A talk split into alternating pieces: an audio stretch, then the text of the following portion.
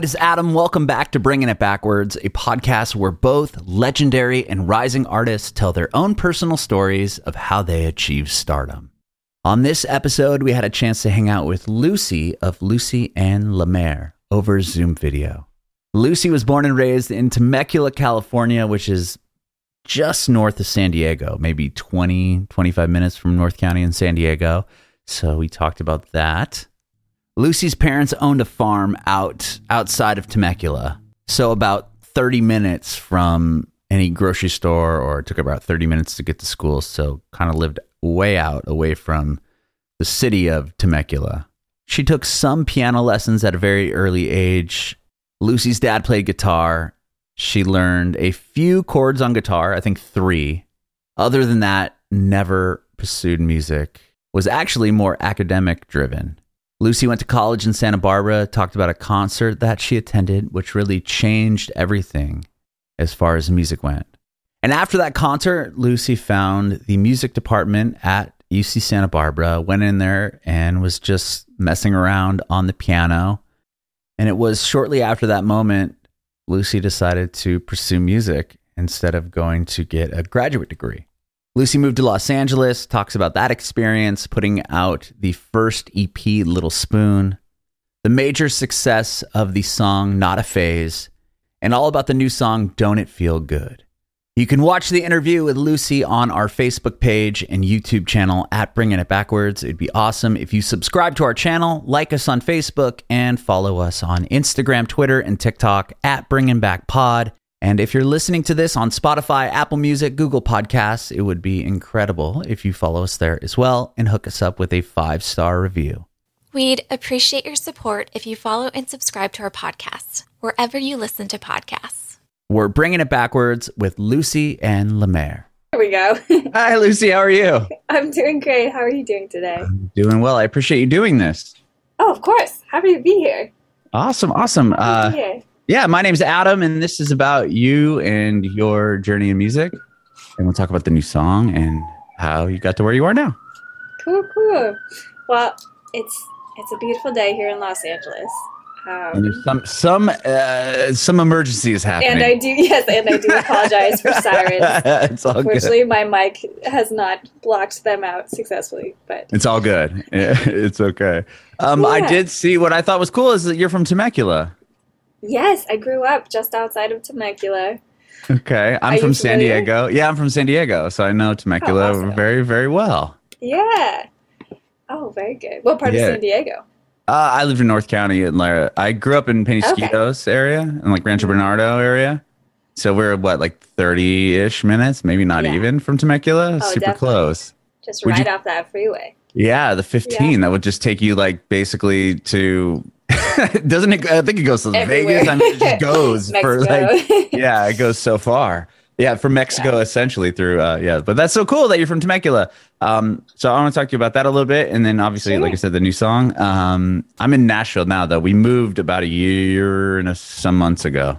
Oh, uh, wonderful. But yeah, I love LA. I lived in San Francisco for a while and it's cool that you're there. That's great. Every city has something, you know, so different. And I definitely I looked at Nashville as well because I love the feeling of Nashville. And It's such a cool city. Yeah. I mean, it has kind of a, I guess, a little Temecula feel to it in the sense of it's like kind of a big, spacious place with Yeah. farms and, and everything else. Mhm. Not as many wineries. I think there's only one pretty big winery. Maybe I'm I'm wrong, Oh but yeah, who knows? that's true. Uh, but. Temecula is, is just like stacked with with with, with wineries. Oh yeah, Um, it's it's pretty crazy now. Well, okay, so grew up in Temecula. Tell me about that a little bit. I mean, would you come down to San Diego quite a bit, or go up to LA, or I guess Orange County would be closer? Once in a while, you know, my grandma lived out near Orange County, so that was that was the extent of it. But growing up outside of Temecula, you know, on a dirt road, on a small family farm, it uh, we really were homebodies, and we really we liked it. Mhm. Um, and we were still like 30 minutes from the nearest grocery store, so oh, so you would- live like way out in Temecula, or, like Yeah, so what part? Okay, okay, we were 'cause- like um, more like the French Valley area behind the wineries. Like Yeah. out towards like if you're going to like towards the ten, like almost if you're going to Palm Springs area. Yeah, or- like if you were okay. leaving Temecula. right, right, right, okay. we're on the way out. so you're like Riverside County. yeah. Well, Okay. just about. Yeah. Okay. Winchester area. Very cool. Okay, so you had your uh, Yeah. family farm out there as well. Yeah, just you know, we had a goat and chickens and a really beautiful garden that my parents would grow vegetables from, and it was it was so nice, and it felt so far removed from any kind of city uh, Mhm. that when I did eventually come to LA, it was quite a shock. Oh, Because sure. Temecula in itself was a big city to me with a big mall and lots of traffic. Yeah, and it grew. I mean, over the years, I don't know what years you lived there, but like it, it was, bl- it blew up there in like the l- early, late '90s, early 2000s. It started to really build out. hmm Yeah, they just kept building. I remember just like watching all the dirt roads around us get paved, and all these like shopping mall outlets were popping up. And it You was guys got an. In and Out burger. I remember that. That was a big deal. Yeah, that was a very big deal. that was a very big deal. One of the wins, I would say. Sure. But yeah. Yeah. wow. So going to school, like, would you did you go to school close by? I mean, you said thirty minutes to a grocery store. Like, how how far was it to get to school? Right, so it was it was another thirty minutes in the morning uh, on on the bus, on the school bus. Okay. and we were the first stop, of course, because we were the furthest out from town. So they Mhm. start furthest out and work their way in on the buses. And so I had to be up very, very early, um, very early. Like you get picked up at you know six in the morning to get to to school by seven something. Um, it was not my favorite thing, I will say. I actually loved school, but waking up early is one of my least favorite things. Yeah, I, I can get behind that for sure. that might just be a musician, um, you know, being lazy in the morning. But I've always Yeah. wanted to be a morning person. It's just it's so hard. not working out. I have two kids, and it wasn't until them. Like I, even now, I'm like, ugh. Like, when are you gonna get old enough to like, so I could just sleep? Yeah, it's yeah, it's. In, I mean, my youngest one's six, so he still gets me up at like you know before seven. So it's like not a not Oh, a thing that has changed any you know anytime soon. But um, Yeah. you have to kind of adapt to be a morning person in a sense. But it's so hard for me. Like that's the worst. Oh yeah. Oh, Um, definitely. Yeah, I've been. I've been. This is not really. You have actual humans. Um, I have a foster dog at the moment that's been Oh. waking me up. Yes, to go to the bathroom and all that fun stuff. Yeah. Yeah, not even early, like eight, and I'm like, oh, this is a routine. sure. This is great. Oh wow. Well, how did you get into music? I got into music. Uh, honestly, I was having a really hard time in school. I was studying to become, you know, a psychologist, a therapist. I really thought that was the direction I was going to go. And then some life events happened. We lost some family members. I was struggling with depression, Mhm. and I found a piano on on the campus of the school, and I just would kind of wander in after my classes and start playing. Was this in uh, high school or college? This is Sorry. college. Okay. So I went to college and I was very, very set on an academic career. I wanted to become a professor. And So pri- prior to that, you weren't songwriting or, or playing any instrument? no, no, my dad Oh, had wow. taught me three chords, you know, C, G, E, something like that, um, when I was 10. And, and I had those three chords and I played everything I could with those three chords in high school, but never in front of people. It was Okay. always at home in my bedroom. And were you writing at all, or was it just like I'm going to play three the whatever songs I could find that have C G E in it? We're, we're I was run with playing it. Green Day, you know, I was yeah, doing yeah, yeah. All the punk songs uh-huh, in have three between chords. homework. Yep, Okay. exactly. Exactly. The only time I ever wrote a song before that was was in high school for like an English uh, English writing creative contest. Oh, okay. So there were a few different categories, and um, I was really good at um, winning the the creative writing for like poetry. And then one year I, I was like, maybe we'll try music, which was basically just reading a poem and then playing guitar underneath Right. it. But I consider that a song. it is a song, isn't that essentially what a song? I mean, a lot I think of songs that's what it was. It is, might not have been singing, but but still, like, did you? Okay, well, now I'm curious. Did you win? No. So I look back and I think, oh, I wonder if this is why I didn't go into music because I really like being good at things, like most people. Mhm. Um, and I got like third place, but then I found out there were only three entries in the music I category. was going to say And third, so I third was- sounds good. I know. At first, I was excited, and I think that really, um, you know, we as an artist, it's you're not supposed to look for that external validation, but sometimes it's so. Well, you uh, need it to carry on, right? Yeah, I mean, if you exactly. keep, fa- you just never got any validation behind what you were trying to do, you probably, w- I mean, I don't know who would continue on. I mean, maybe somebody would, but it's like, how hard would that be if like you, you know, you're at a point where it's like no one's latching onto anything. Like, do I Yeah. continue this way? Or, you know, I, that's a difficult spot to be in. absolutely. Yeah, sometimes you just need a little bit, uh, you know, a cheerleader to say, Right. go for it. Yeah, or some moment plus, that'll you know, pick you back like up that. a little bit. Sure, sure. Yeah, So from that, Yeah. that at that time, you were like, okay, I'm, this isn't my thing. right. I think Okay. I was very much a.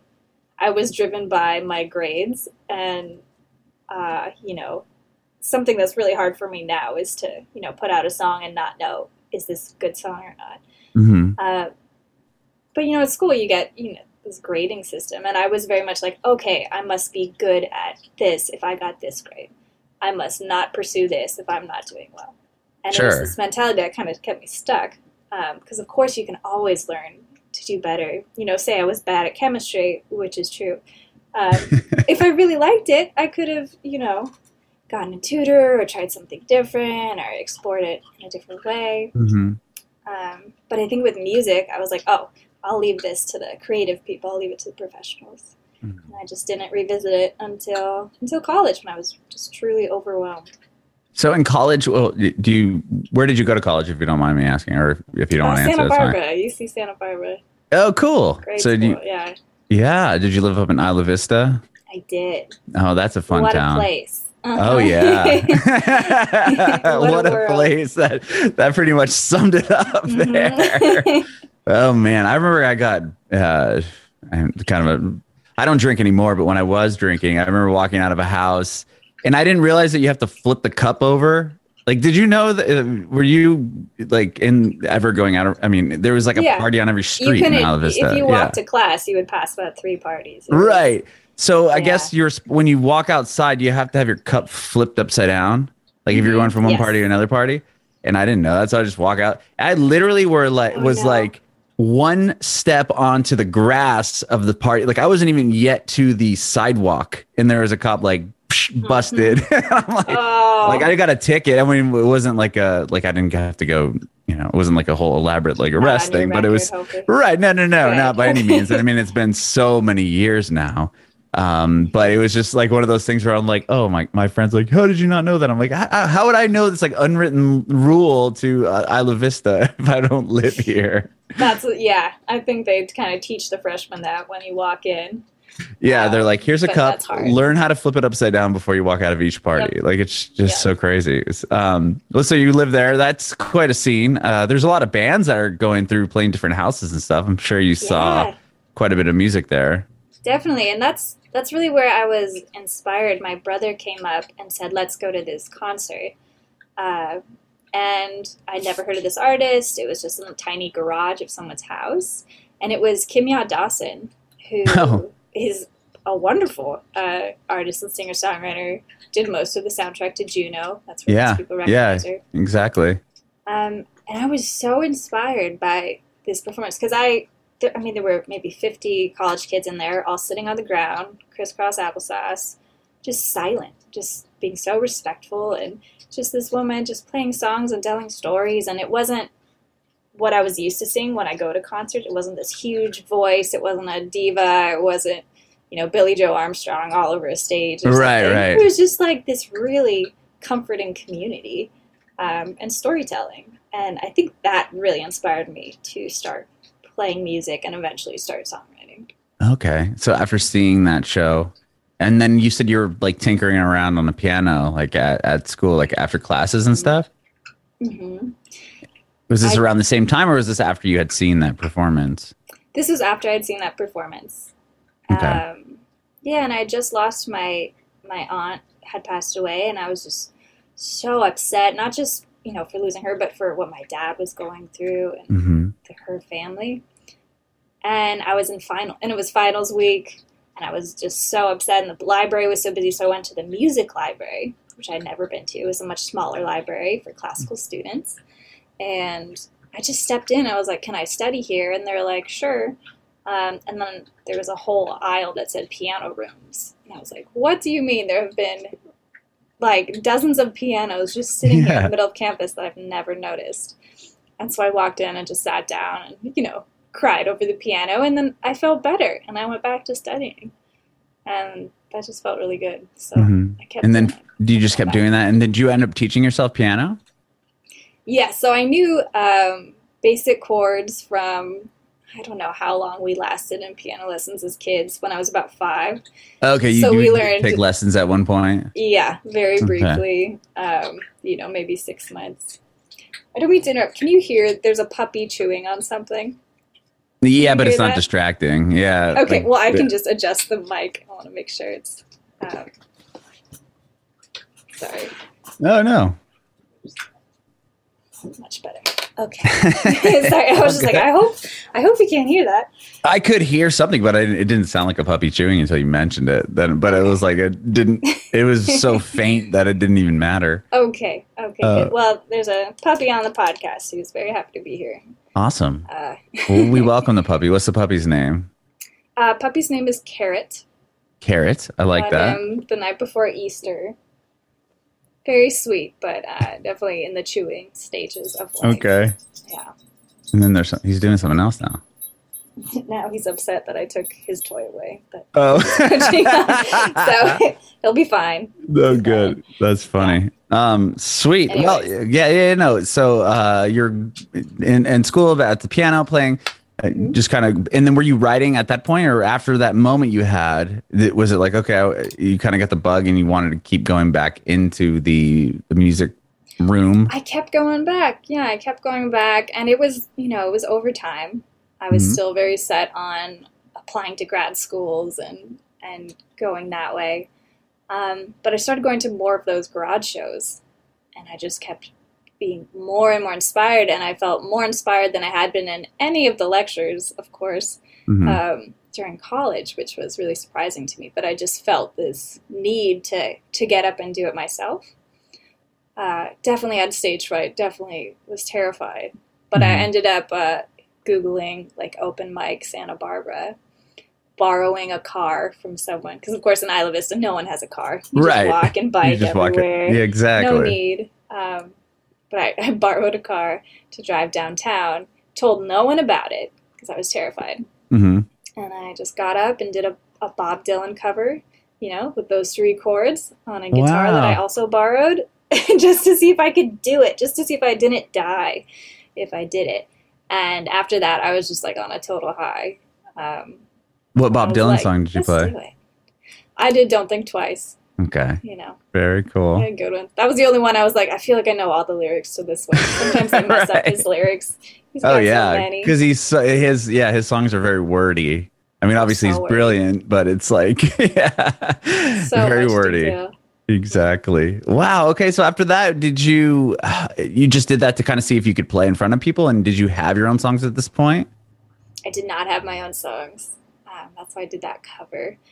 And I just I started at that point writing. So after the open mic, I started journaling a lot and then thinking, okay, we could we could maybe write a song. We could Mm-hmm. maybe do something like Kimya Dawson where we just you know, speak from the heart and tell a story.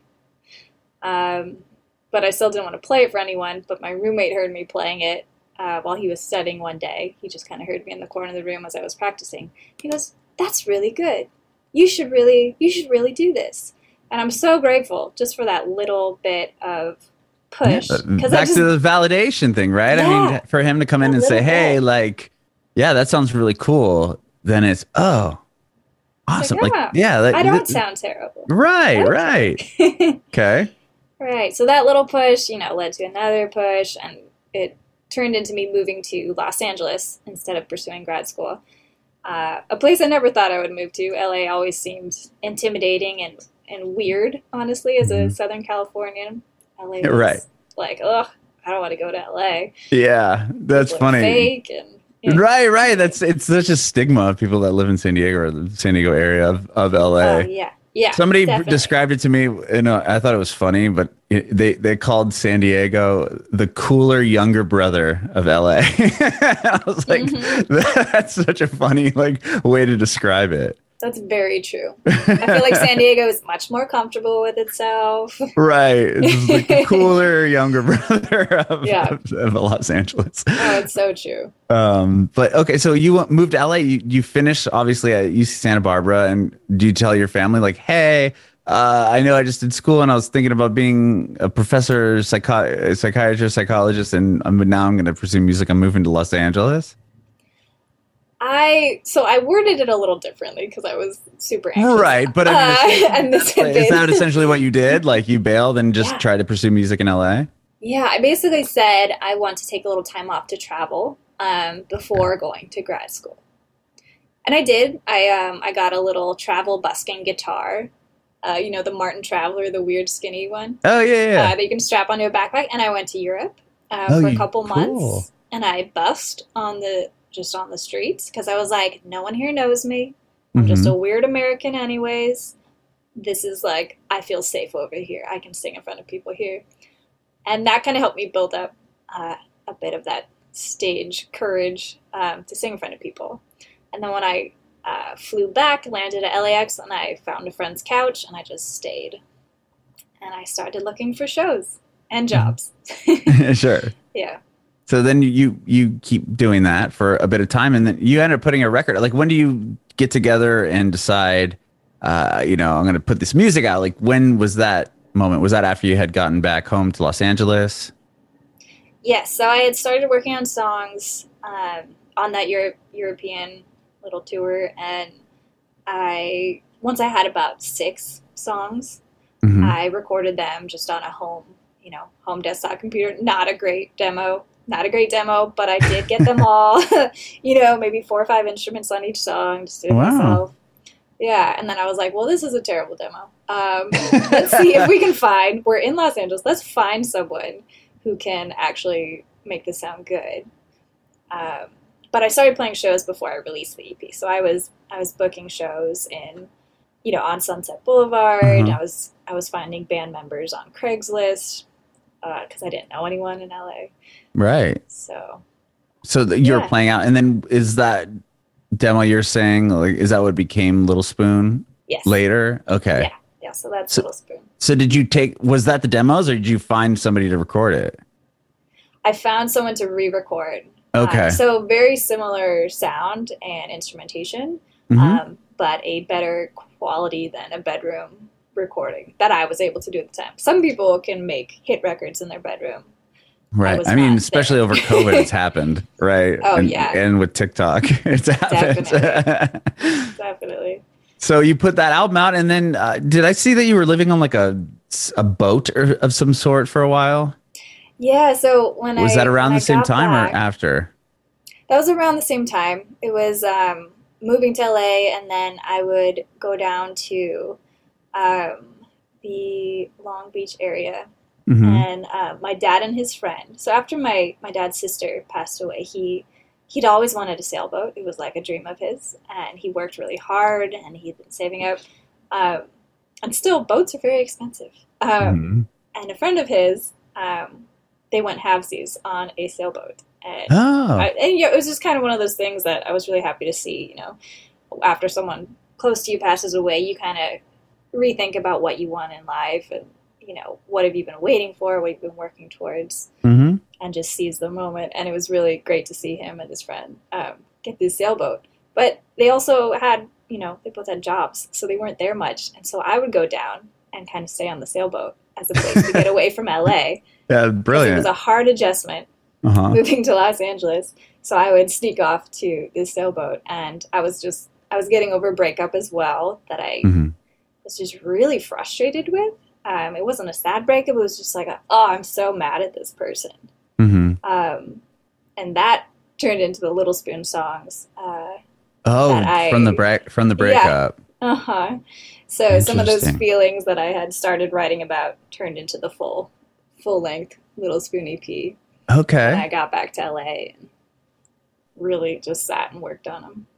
For, Yeah. And then when you put that album or put the EP out, do you stay like stay playing in LA or were you trying to book shows outside of Southern California at that point? A little of both. I did my release show at Hotel Cafe in Oh, Los cool. Angeles, Mm-hmm. and it was nice to see like, oh, I'd already built like an audience. I was able to, you know, bring people to shows, and there was this really beautiful community happening. And you know, it's hard to to make your space in any new city, but it was really nice. Um, I didn't think I'd be able to make a community in LA. It just felt like Right. a very a very different uh, kind of. Well, it's kind of an intimidating environment to be in, right? I mean, yeah. LA is there's so many everybody uh, like not everybody but a massive amount of people move there to try to make it Mhm. and you could just be one of the x million people trying to make like that's what i'm seeing here in nashville too it's so many people moving here just they try to move here to become a songwriter to get discovered or try to make it and it's like there's just so many people Yeah. to be one of a million plus people doing the same thing that's could be very difficult Oh, definitely. And have you seen that? I I feel like so many people are moving to Nashville. Have you noticed? Like, are things getting busier? I know Oh, it's insane. traffic, but No, it's Really? insane now. Well, I've only been here for like a year and a few months. And when I moved here, my, my family, we moved here. We're both, my wife and I are from San Diego. Um, only lived in California, and my kids were born in San Diego. And we moved here just to, um, you know, because it's a music town and other other reasons. But we got here, and like everybody we were talking to, like, oh, you're from California, like you're like the 10 millionth person that I've talked to that's moved here from California. I'm like, what? We didn't know that, but and then it started even more and more so now. So like, there's this whole like surge of people moving from like New York, California is the probably the biggest one, and then like uh, Illinois area. Like it's just like everyone's kind of going to to Middle Tennessee of all places. it's so weird. Yeah. Um, man, I get it though because when I'm out there, you know, writing sessions, I just yeah. I'm like, oh, you have you have a house, you have a yard, Right. I know. have- that's that's yeah, sold it for me. Sidewalk, yeah, Right. It's just it's just a totally different lifestyle and and if you live in the suburbs which i do i mean if you lived in the city it's definitely a different vibe uh, but yeah i live in the suburbs but like i mean he- we're not far from nashville to be you know transparent but like it's like you can have space and like property and you're not spending what you would in california to have like a you it's know so slice of something. Hmm Absolutely. but it's changing here because of that because people are moving here and like you know oracle's coming here and uh yeah, amazon is here now and Oh, like yeah. there's a lot of big businesses that are moving to to tennessee too. So it's bringing more people and, and you know more jobs which Mm-hmm. is great but it's also you're gonna dr- just raise everything up Oh man, yeah, all the prices go up. yeah How do exactly you how do you feel that's affecting the the songwriting community? I don't. To be honest, I that's a great question. I I don't know directly because, um, it might be pricing people out. To be honest, like that people that think or thought, you know, maybe two years ago, like, oh, you know, I'm, going to finish this and then I'm going to move to Nashville. Or I'm going to do this and then I'm going to move to Nashville. But now it's like I'm going to do this and I'm going to have to move an hour outside of Nashville because it's just getting priced out everywhere and it's just kind of and I like I guess like I mean it's interesting to see how that that is affecting everyone. But I uh, look I guess now, uh, speaking of today and in general, like the the the housing market has kind of plateaued and it's almost like dipping back down a little bit. So that could benefit. But I mean, if if somebody was moving here or wanted to move here to to do music and and think that oh well it's you know less expensive than LA or uh, New York which it is but it's not less expensive than maybe some other town that you come from that isn't necessarily a music city like if you came from Dallas I'm sure you would be paying about the same I mean it's just you mm-hmm. know it's not much cheaper Yeah. than anywhere else so yeah but that's a great that's a great question I don't know directly how it would be affecting it but I'm sure it has to have some effect just based on people being able to Yeah. live, especially if you're a new writer, a new singer songwriter, a new writer trying to get a publishing deal. Like to live here, you would have to have be able to, yeah, survive, right? Right. Yeah. That's so so tricky. I'm is. sure there's there's parts of Nashville also. You know, just like in LA, the East Side is usually where all the the Yeah, that- songwriters congregate. That's kind of what it even here. East Nashville is the spot for that, but even but it's m- like most creative areas where it becomes kind of a hip spot and then it, it gets gentrified into now it's expensive and the cool spot to live and that's kind of what's happening now in East Nashville. so if you got there early enough you could have gotten a deal, but you know, now it's just going to go up and up and up and up and up. Yeah. But Oh man. yeah so anyway well yeah that's just it's interesting but um so back to you sorry you you uh did that show the the release show at hotel cafe um and from there just been like i mean that was a handful of years ago right i mean that was 2015 so tell me tell me about the journey from there From there, I I played as many shows as I physically could. Um, Mm-hmm. I played LA. I played the West Coast. I saved up money and booked my own flights over to Europe and did little European tours. Um, and I just kept. I released singles after that point because I Mhm. realized it was not feasible to record an album. Um, so I still have yet to record a full length album. I've been doing the singles is smart yeah yeah. And that way you really get to put your all into one song. It does put a lot of pressure on the song, but I like that, you know, you can really just focus on one thing at a time. Right my- and then you're giving a moment that. to all your song right all the Mhm. songs that you're releasing instead of here's an album and here's the two focus tracks and the rest are just there to be to fill the the contract or whatever it is. Yeah, exactly. so And you have I- yeah sorry go ahead. I was just to say I moved a bit from the folk pop sound, you know, that I had started with, with, you know, just my ukulele that I was working with, and I added electric guitar. I started, you know, co-writing with uh, with people who played a lot more on the electronic side. sure because the new music is a lot a lot heavier like not heavier but like it's definitely like dancey electronic mm-hmm. especially the new song. So going Yeah. from that folky record to now what you're what you're putting on now like was it just you evolving as a, an artist? It was me wanting myself to enjoy performing a bit more because I found that when I was writing these folk songs, I was writing a lot of sad songs Mhm. on acoustic instruments. And then I would go perform, and I'd have these great audiences who do appreciate sad music, as we've seen. Like, everyone loves a sad song. Mhm. Uh, but I really wanted to have more energy. I really wanted to dance. I really wanted to have backup singers and um, have a full, just a full fun show that's really more celebratory than um, more than me reflecting on sad moments in my life. I wanted my live shows to be, I want everyone to leave feeling really good. Like Mhm. that was kind of my switch.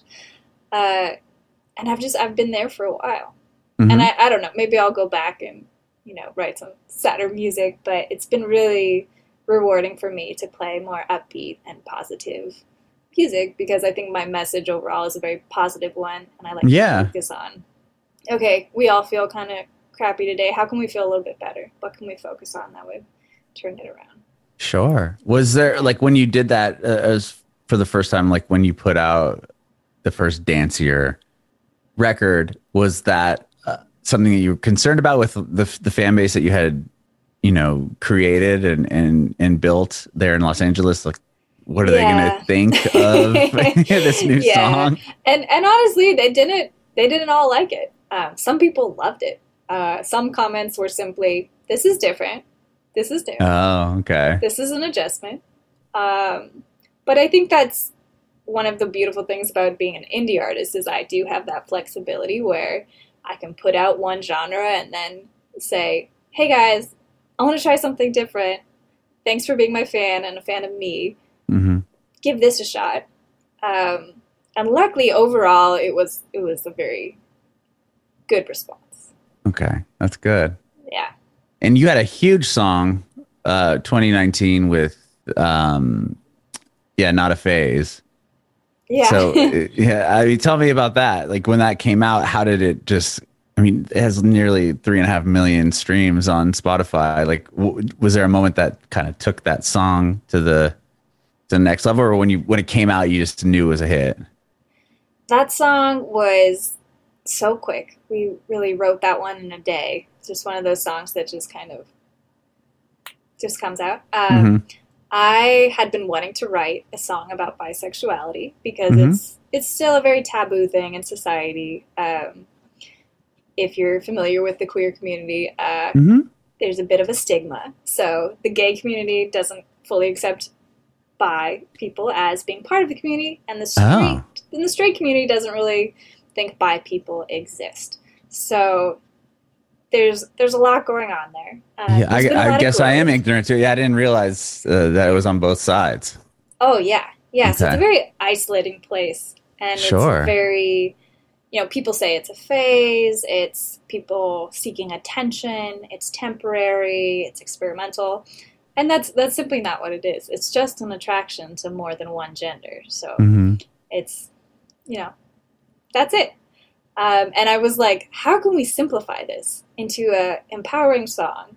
And I really, I didn't think the song was going to do very well because I didn't think most people would connect with it, which, you Mhm. know, most people don't get it. Uh, but the bi community, they really got it. Uh, and I, they really appreciated that song. And uh, I wrote it with um, Jessie Paege, who is a really awesome, uh, you know, she was a YouTuber growing up hmm and now she's stepped into music. And at that time, she had never written a song. And Oh, is that right? She's just Yeah. doing YouTube videos. Uh huh. And she had had, you know, guitar lessons. She's a great guitar player, but she doesn't really play publicly. hmm And I messaged her and I was like, "We should play," and she was like, "Yeah, let's, you know, let's let's write something." Um, and we just we got together and we and we came up with a bunch of ideas and crafted that song um, with a great producer, Evan Blum, and and just put it out. It was just supposed to be a YouTube video, um, just like a, a fun thing. We weren't even going to release it on Spotify or any of the other platforms.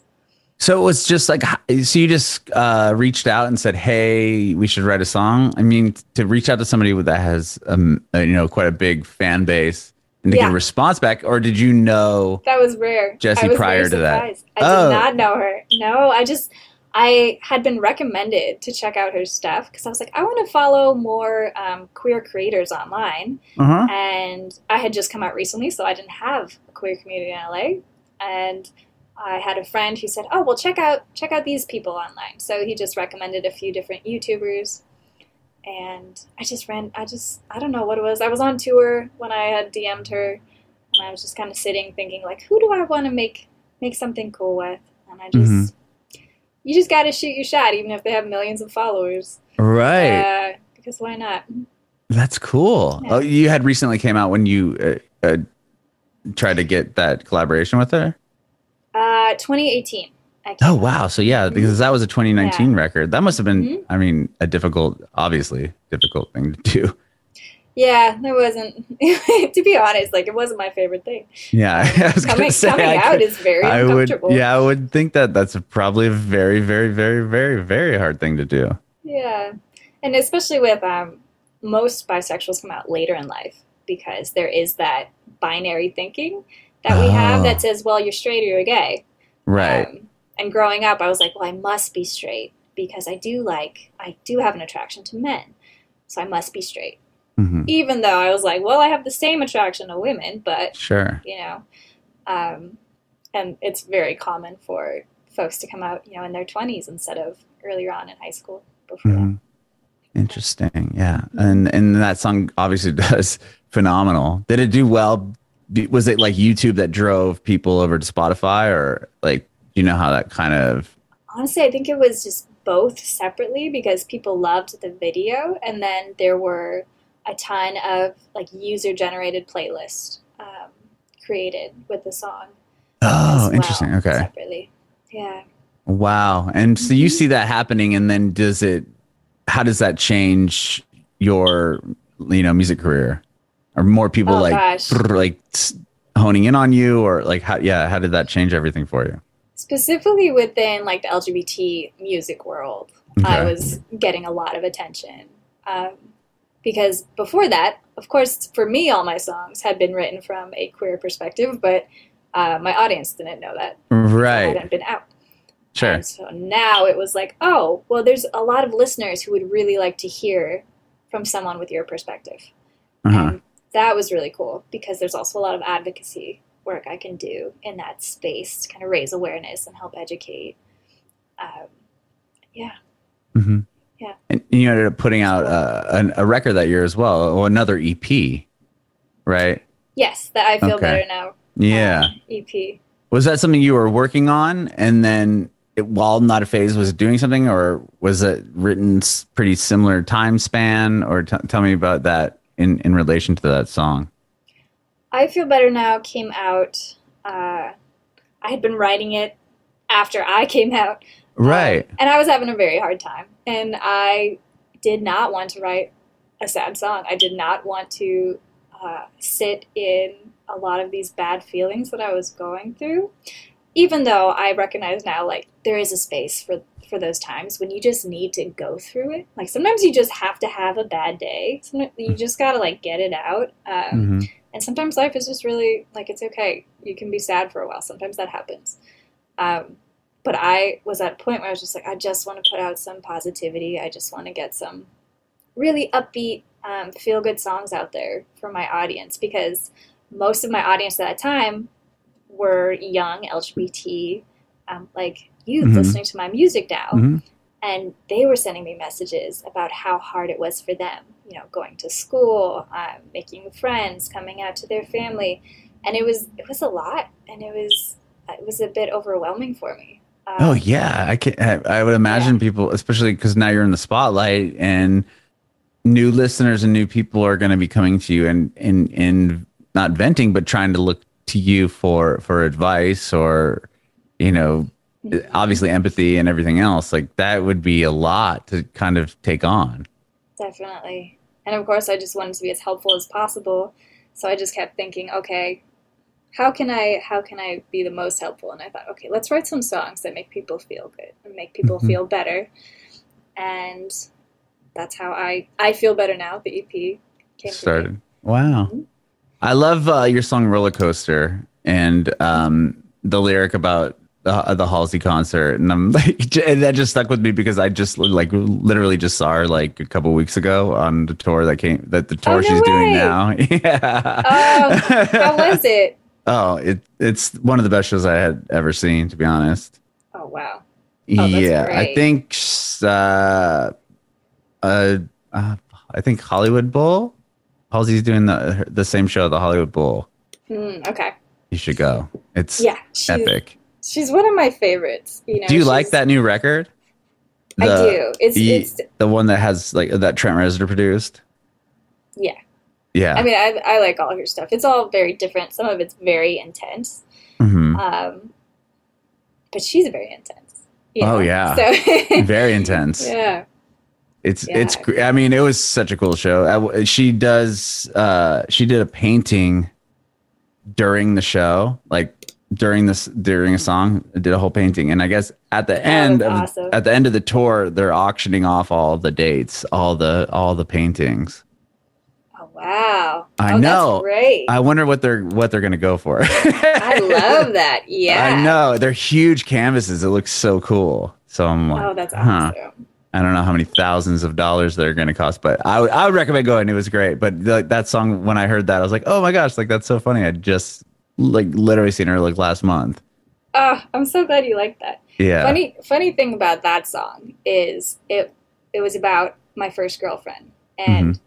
Uh, like my first very long term long term girlfriend, and now that girlfriend I won't her name, but she's playing guitar for Halsey. As No of- way. As of a few months ago, and I was just like, "Oh, that's." I was like, "I wonder if she heard the song." That's so yeah, funny. I just was like, "What a small world." Um, I will say, I don't think she plays on this tour unless she's playing on the record or something for her. Because there No, was no, an she's- old dude that was playing guitar. oh yeah, old, there's there's two guitars. There's a. old chubby guy. hmm And then I don't remember seeing a, a, a female up on the stage. Maybe. Oh. No, she's, there's a she's drummer. There. She's there. Huh. Okay. Drummer, two guitars. Interesting. I'll, okay, uh, I'd have maybe, to rewatch maybe it. Maybe it's specific dates. Um, Ah. but, I, but I just saw a few a few posts about it, and I was just Okay. like, oh, Never Yeah. mind. Yeah. okay. Oh, no, I'm like I said, I don't rem- recall the. I remember her her her band being very small, and I'm like, oh, that's cool. she does. Yeah, she does keep a small band. That's for Um, sure. But that's She takes that's. up a lot of space on that stage, you know. oh yeah, she's such a big personality. Yeah, I remember the first time I saw her. Like everyone in the audience was like, "She's like Justin Bieber, but like like a female version." And it was just because she was so, so good, just her and a mic the whole time, just running back and forth. And Mhm. Yeah, uh, she did. Um, I come from radio. I did radio for like a long time, 17 years. And when I was on the radio in San Francisco, it was when New Americana was on the radio, and oh yeah, uh, Halsey came by the radio station, and yeah, she, she just had this big baggy sweatshirt on, and just her hair was just down. Just it was such a different vibe than obviously now, where where where she's at. But it was just funny. Just it's crazy to see, you know, some of those people that come in. Yeah, because I mean, how many? So many artists come through the radio stations. It's so many, and and lit, like just because you make it to that point, I mean, that's great. But to be at her eh, to be to be Halsey is such a different jump than just somebody that was playing on the radio. And to see that transformation happen, it's just so cool to watch Yeah. that. Like it's like, whoa, of all people, that wouldn't have been the artist I would have said, Oh, Halsey's gonna be the one of the biggest artists on the planet here Totally. in three or four years or whatever it was. I think most people were really surprised by how Mhm. she took off, and also like the longevity of her career so far. It's Uh-huh. just been incredible. She's Yeah, the just- new single's so good. Have you have you listened to that? It's called So Good and it is so good. Oh no, I saw the post about it. It's great. It's a great song Sat song. down to listen. Yeah, I saw. I was Recommend it. following all the TikTok drama around it. Oh, is there TikTok drama? See, I don't. I have. Oh, you I- didn't see that? no, I'm not I a very believe- big TikToker. I believe she's with Warner. I'm actually not positive, but Interscope. she had Interscope. Uh huh. Okay. She was making a TikTok about how her label wouldn't let her release her new single unless she found a TikTok like a viral moment for the song. So she was Ah. upset. Um, and a lot of people were like, oh, this is the viral moment. This is how she's getting. Right. Traction, Exactly. just- Complaining about the label. Yeah. oh, funny. Um, it was funny. And then she was like, okay, they're going to let me put it out now. Interesting. Oh, so Wow. that song hadn't came out yet, and then it was okay. That's Yeah. funny. I need. To, I'm gonna look for that. That's really really funny. Mhm. Yeah. A lot of indie artists responded to it as well. Oh no, she is on Warner. It's Capitol, or she's on Universal. It's Capitol. Okay. Yeah, I think she Okay. must have been on Interscope or something else before, though, because that sounded Okay. right too. Yeah, I, I don't. But Capitol anyway. Anyway, enough about Halsey. So I want to hear about this this new song. But yeah, that the one the one roller coaster song. I heard th- that lyric. I was like, oh, that's that's so cool. Um, true but story. Yeah. So the, tell me about the new song. And actually, I forgot to say something to you about like, are you you? I did see your post about not being able to play Pride. How are you feeling better? Oh my goodness. It finally got me. Yes, I am Yeah. feeling better. Okay. Uh, I am, you know, I just finished my quarantine, but I was so heartbroken to have to cancel my Pride show because it was so cool. Like Pride is always the best because there's so many people from so many different backgrounds just just out Mhm. and just celebrating equality, just, you know, having a good time. And it definitely it would have been my biggest show. There were just thousands and thousands and thousands of people. Um, but also, I'm I'm you know very happy for my health, very happy to be feeling better now, and there were so many other amazing artists out there on stage, uh, having a great time. So I'm I'm very glad that the celebration was a success, even if I had to stay home and miss out. Okay. Yeah. I mean, it did. Uh, I think did Jordy? Do you know Jordy, the artist Jordy? I don't. I think he played it. I, he, he's a, a good friend of ours from our show, and uh, I saw some crazy photos from, from Oh, Pride. awesome. But I think it might have been maybe it was New York Pride. Oh, was that one recently too? Yeah, I can't remember. Okay. Um, but I thought he did LA. He's from LA, so it would have made sense. Uh, but yeah, you did that post, and it was like anytime you see a post-it note, you know it's like a bad, a bad Yeah. thing. And I was like, that's so brilliant. it's but so yeah, true. but that's so unfortunate. I'm, I'm, Yeah, that sucks that you weren't able to do it. But uh, is that your dog in the video? You're like, we got to have our own little parade at home. Is that the dog that was chewing? Uh huh. The little white one? Okay. That's. Carrot. Yeah. How funny. Um, yeah. He got dressed up for Pride at home too. That's awesome. Hmm. Well, so uh, yeah, just tell me about. I want to hear about your new song. Don't it feels good? And uh, and yeah, what else you have going on?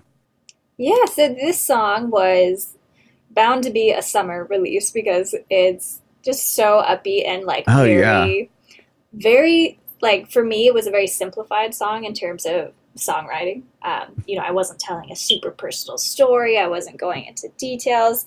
It's it's very much a song that's like go have fun, like let go, allow yourself to be a little bit more spontaneous. I think we've all felt pretty cooped up the last couple years and at least in LA, it's been like you have to wear a mask. You can't like don't wear a mask. Stay inside. Don't right? stay inside. Yeah. Um, it's been just like so on and off, and so hard for for artists and all creatives to you know book gigs and kind of carry on. So this song was about just getting, just giving yourself a break and like, okay, go for it. Go travel. Go see the world. Um, just have a little bit more fun and just like enjoy that, even if it's very fleeting or temporary. Just like take those little moments and enjoy them. I love it. I love it. And do you have that? Obviously, that's the newest one that you just just put out. But are you working on like a bigger project? Or are you staying in the single thing like we were discussing earlier? So I have started working on an own like a personal project um, that I hope to be an album, but I will be continuing to release singles uh, throughout throughout the year. Mhm. Um, but it has been very therapeutic for me to also work on more of a long term project like an album, because as an indie artist, you really don't have anyone telling you what you need to release next. And I think just uh, just for my career, I was like, I would really like to write a full album. I don't care if anyone listens to it front to back. It's just something I've been working on, and it really, it's really nice. It's really nice to have that for myself, in in addition to the singles that I'll be releasing. Very cool. Well, thank you so much for doing this, Lucy. This has been awesome. Yeah, thank you so much for having me. It's really nice to chat, nice to catch up. Yeah, uh, I do have one more question. I want to know if you have any advice for aspiring artists. Of course. Oh my gosh. I have so much. Um, but the first one would be to uh, go with your instincts in every single situation. Uh, if you're an aspiring artist, you're probably doing a lot of your own research. You're probably looking online for answers. You're probably asking other people what they've done. And the thing about really uh, moving forward in your creative career is allowing yourself to follow your instincts and follow kind of like your bliss, like where things feel good, that's where you should go. So don't force yourself, you know, don't force yourself to play hundreds of live shows a year because you saw someone else do it and they're successful if you're not enjoying it, if it's not feeling good, if it doesn't feel like it's moving the needle. Basically, you kind of have to find your own way, and that takes a lot of courage. So just listen to your instincts, trust your gut,